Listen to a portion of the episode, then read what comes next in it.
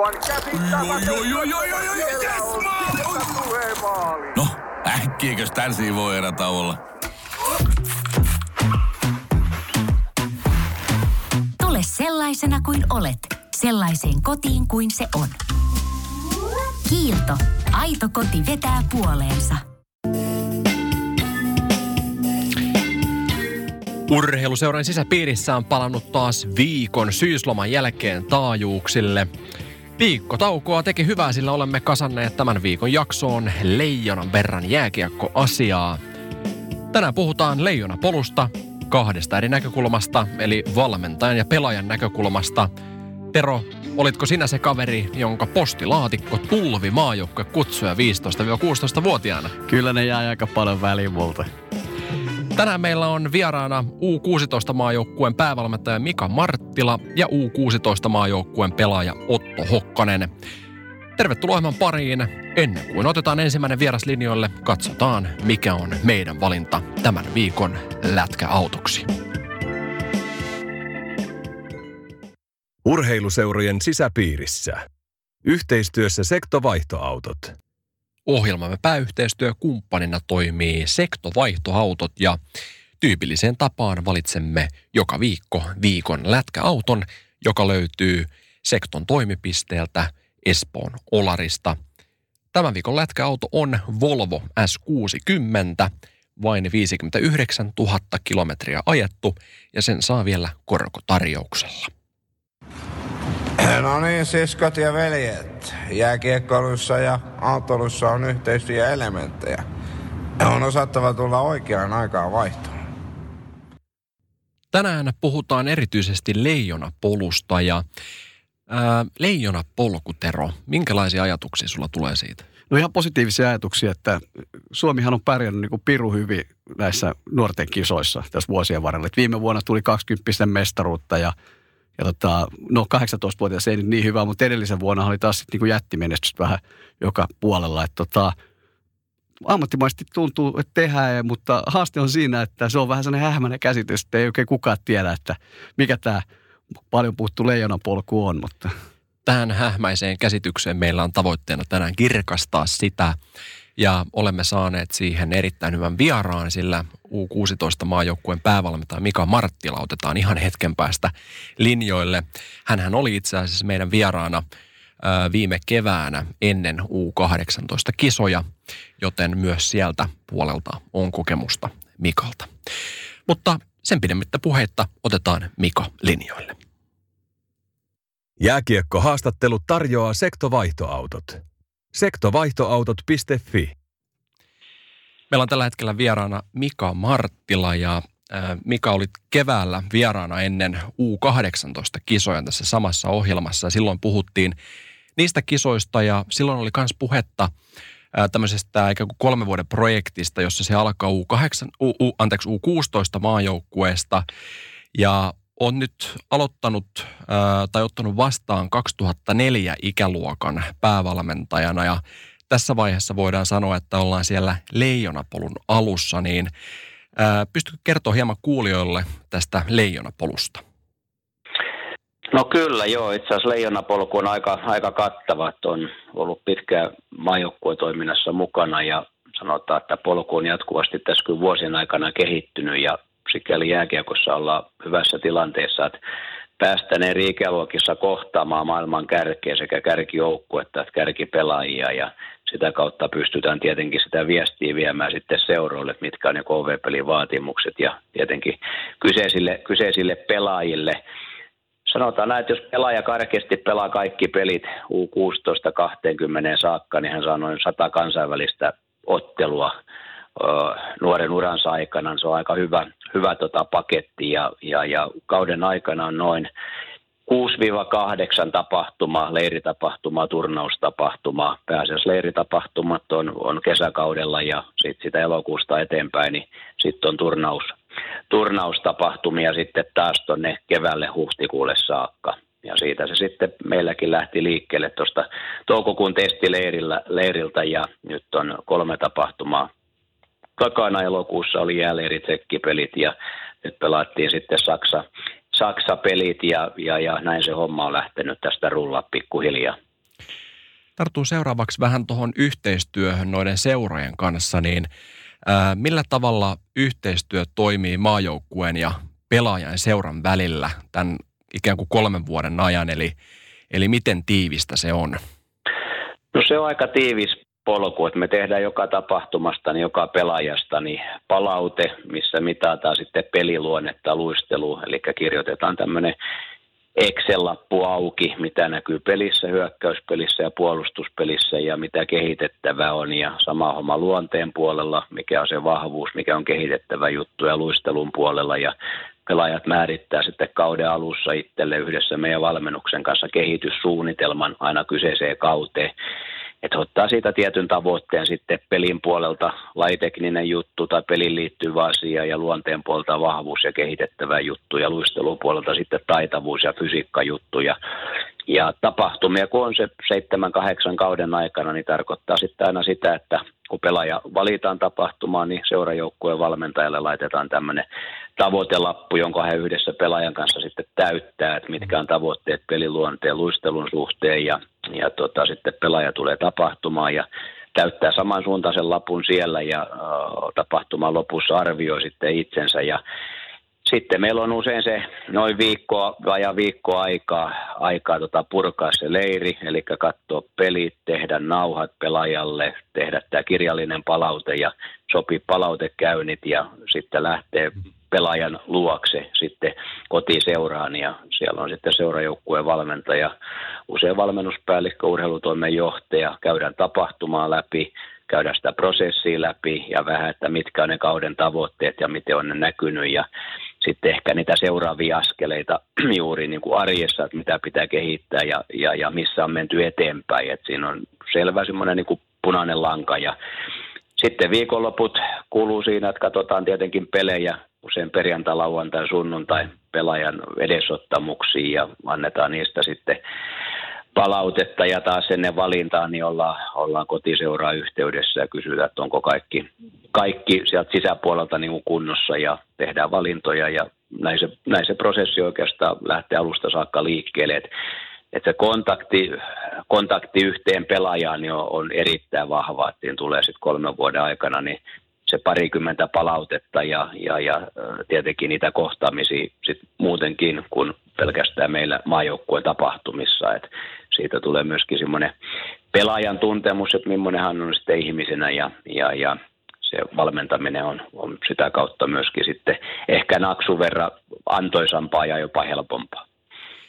Ää, jos mietitään, jos mennään yksilötasolta joukkuetasolle, niin sinulta löytyy kokemusta U18 maajoukkueesta, niin miten tyypillisesti nämä muuttuu, nämä maajoukkueet tässä kolmen vuoden aikana, eli sieltä U16, U18?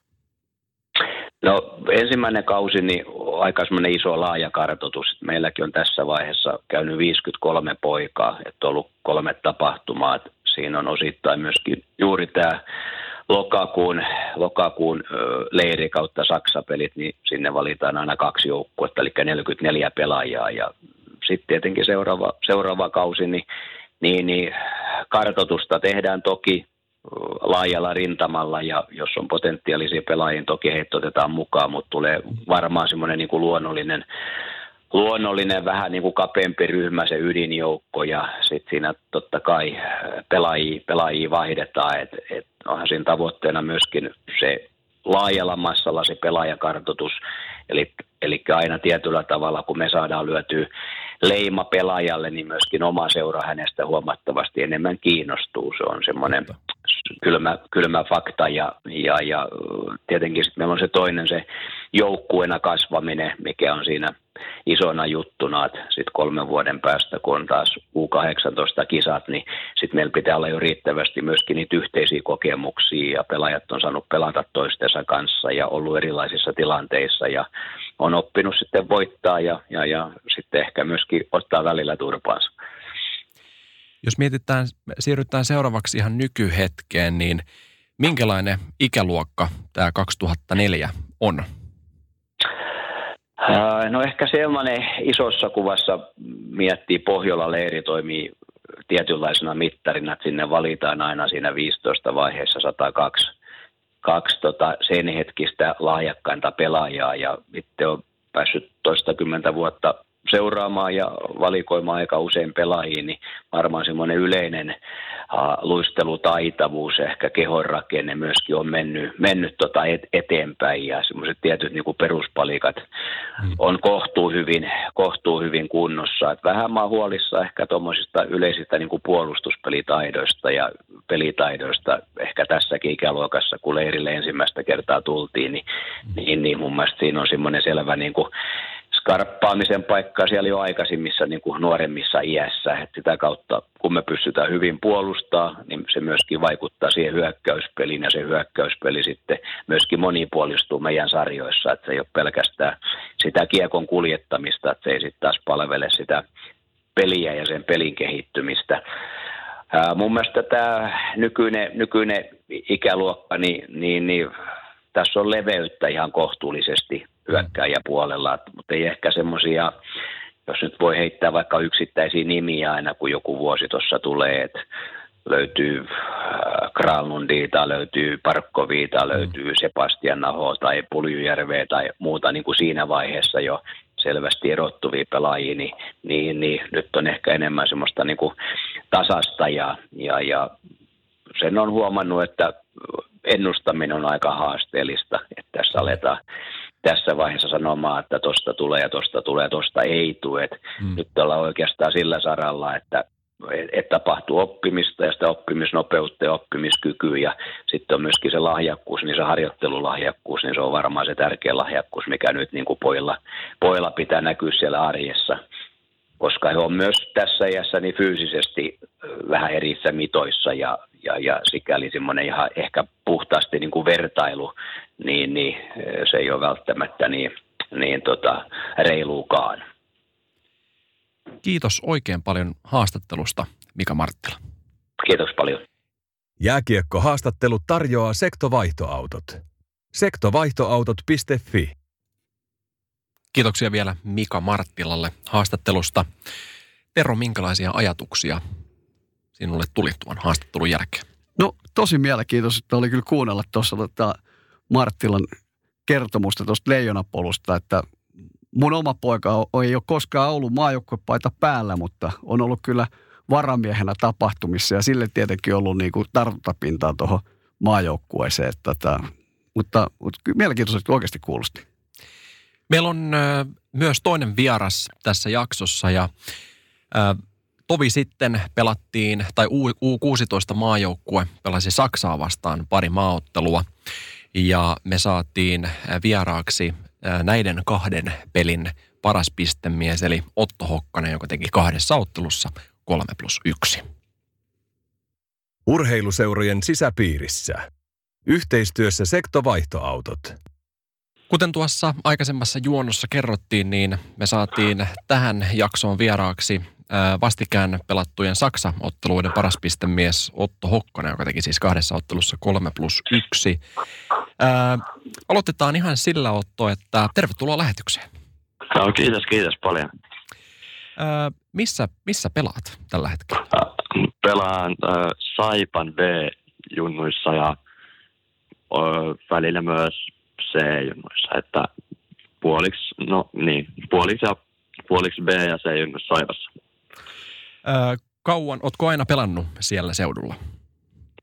Nyt viimeiset noin neljä vuotta on pelannut Saivassa, sitä ennen pelatin Ketterässä. Öö, mitä pelipaikkaa pelaat? Sentteriä yleensä. Onko aina ollut sama pelipaikka vai onko taustaa esimerkiksi puolustuksesta? Yleensä aina on ollut sentteri, että jonkun muutama peli on pelannut laidassa, mutta muuten yleensä aina sentteri, että en ole pelannut puolesta ja oikeastaan yhtään. Sitten pohditaan vähän tuota maajoukkuepuolta.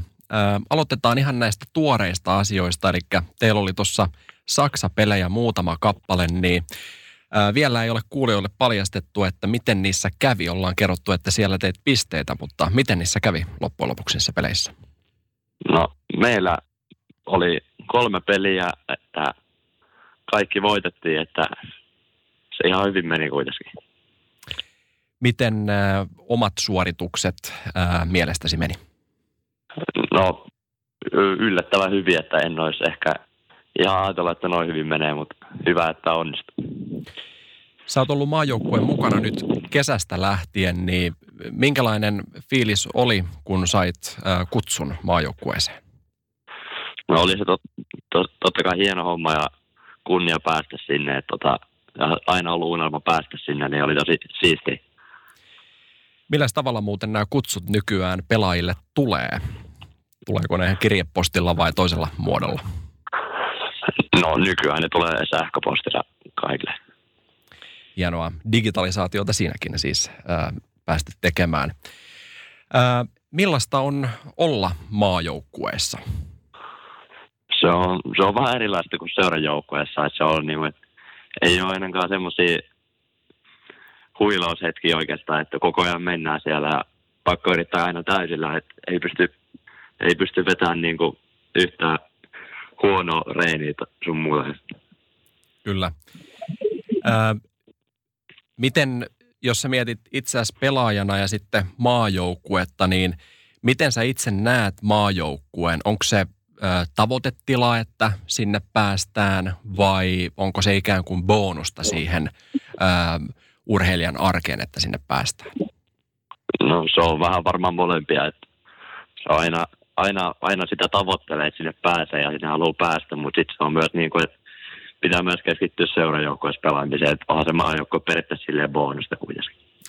Saako näistä maajoukkuepeleistä kuinka paljon boostia sitten sinne seuran puolelle, että jos on mennyt hyvin, hyvin pelit maajoukkueessa, niin onko itseluottamus sitten korkeammalla, kun palaa seuraan? Joo, totta kai. Se antaa, tuo itseluottamusta paljon, jos onnistuu siellä ja sitten kun ne pelitkin aika paljon kovempia vielä maajoukkueen puolella, niin sekin, sekin helpottaa sitten tulla pelaa omaa sarjaa mukaan. Miten oletko vielä ehtinyt miettiä tavoitteita tuohon maajoukkueeseen liittyen, esimerkiksi U18-kisoja tai, tai muuta vastaavaa? Onko tullut ajateltua niin pitkälle vielä? Ei ole, että on vaan nyt, että aina seuraava tapahtuma haluaisi päästä. Että se on aina ollut tavoitteena, että ei, en ole miettinyt pidemmälle. Kyllä, kyllä. Sitten jos mietitään sua pelaajana, niin minkälaisia vahvuuksia sulla on pelaajana? Mm, mun vahvuudet on varmaan niin kuin kiekon kanssa ja hyökkäyspäässä, että laukaus ja syöttäminen ja harjoittaminen on varmaan mun vahvuudet. Sitten totta kai kiinnostaa ää, teidän ikäluokan tämmöiset idolit, eli ketä, ketä siellä ää, lähtökohtaisesti seurataan, jos mietitään ihan yksittäisiä pelaajia, niin ketä esimerkiksi sulla on ollut idoleina? No, mun idoleita on ollut NHLstä ainakin Crosby ja McDavid, että ne on niitä parhaimpia pelaajia, ketä siellä on, niin niitä on, niitä on ainakin jo katsoa ja seuraa.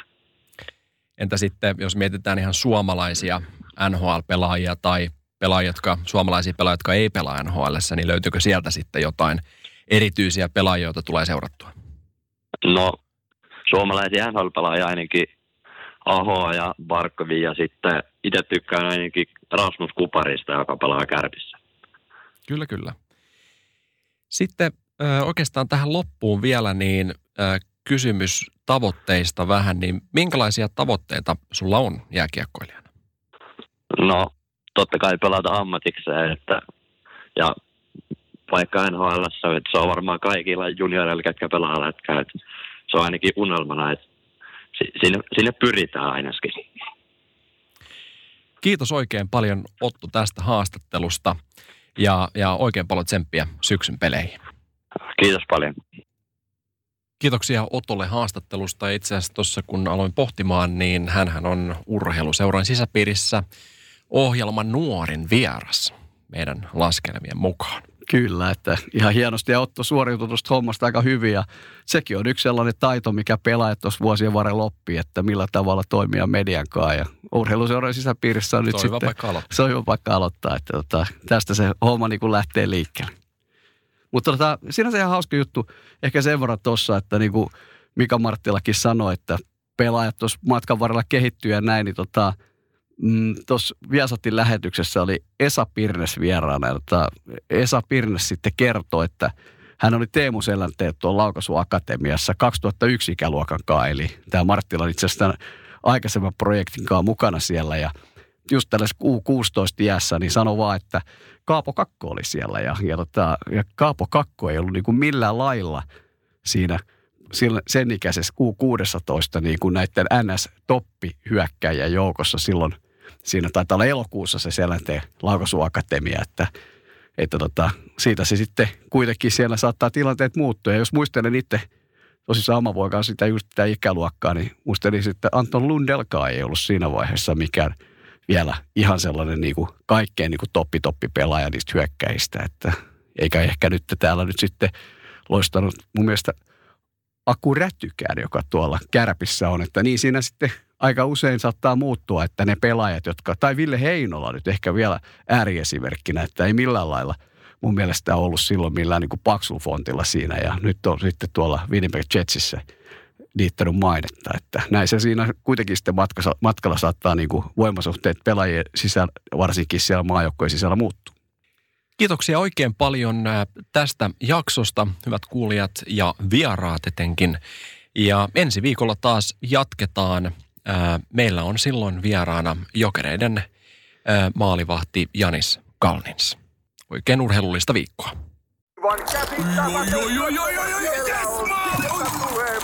No, äkkiäkös tän voi erä olla?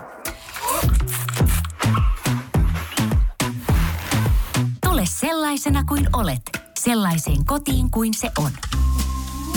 Kiilto. Aito koti vetää puoleensa.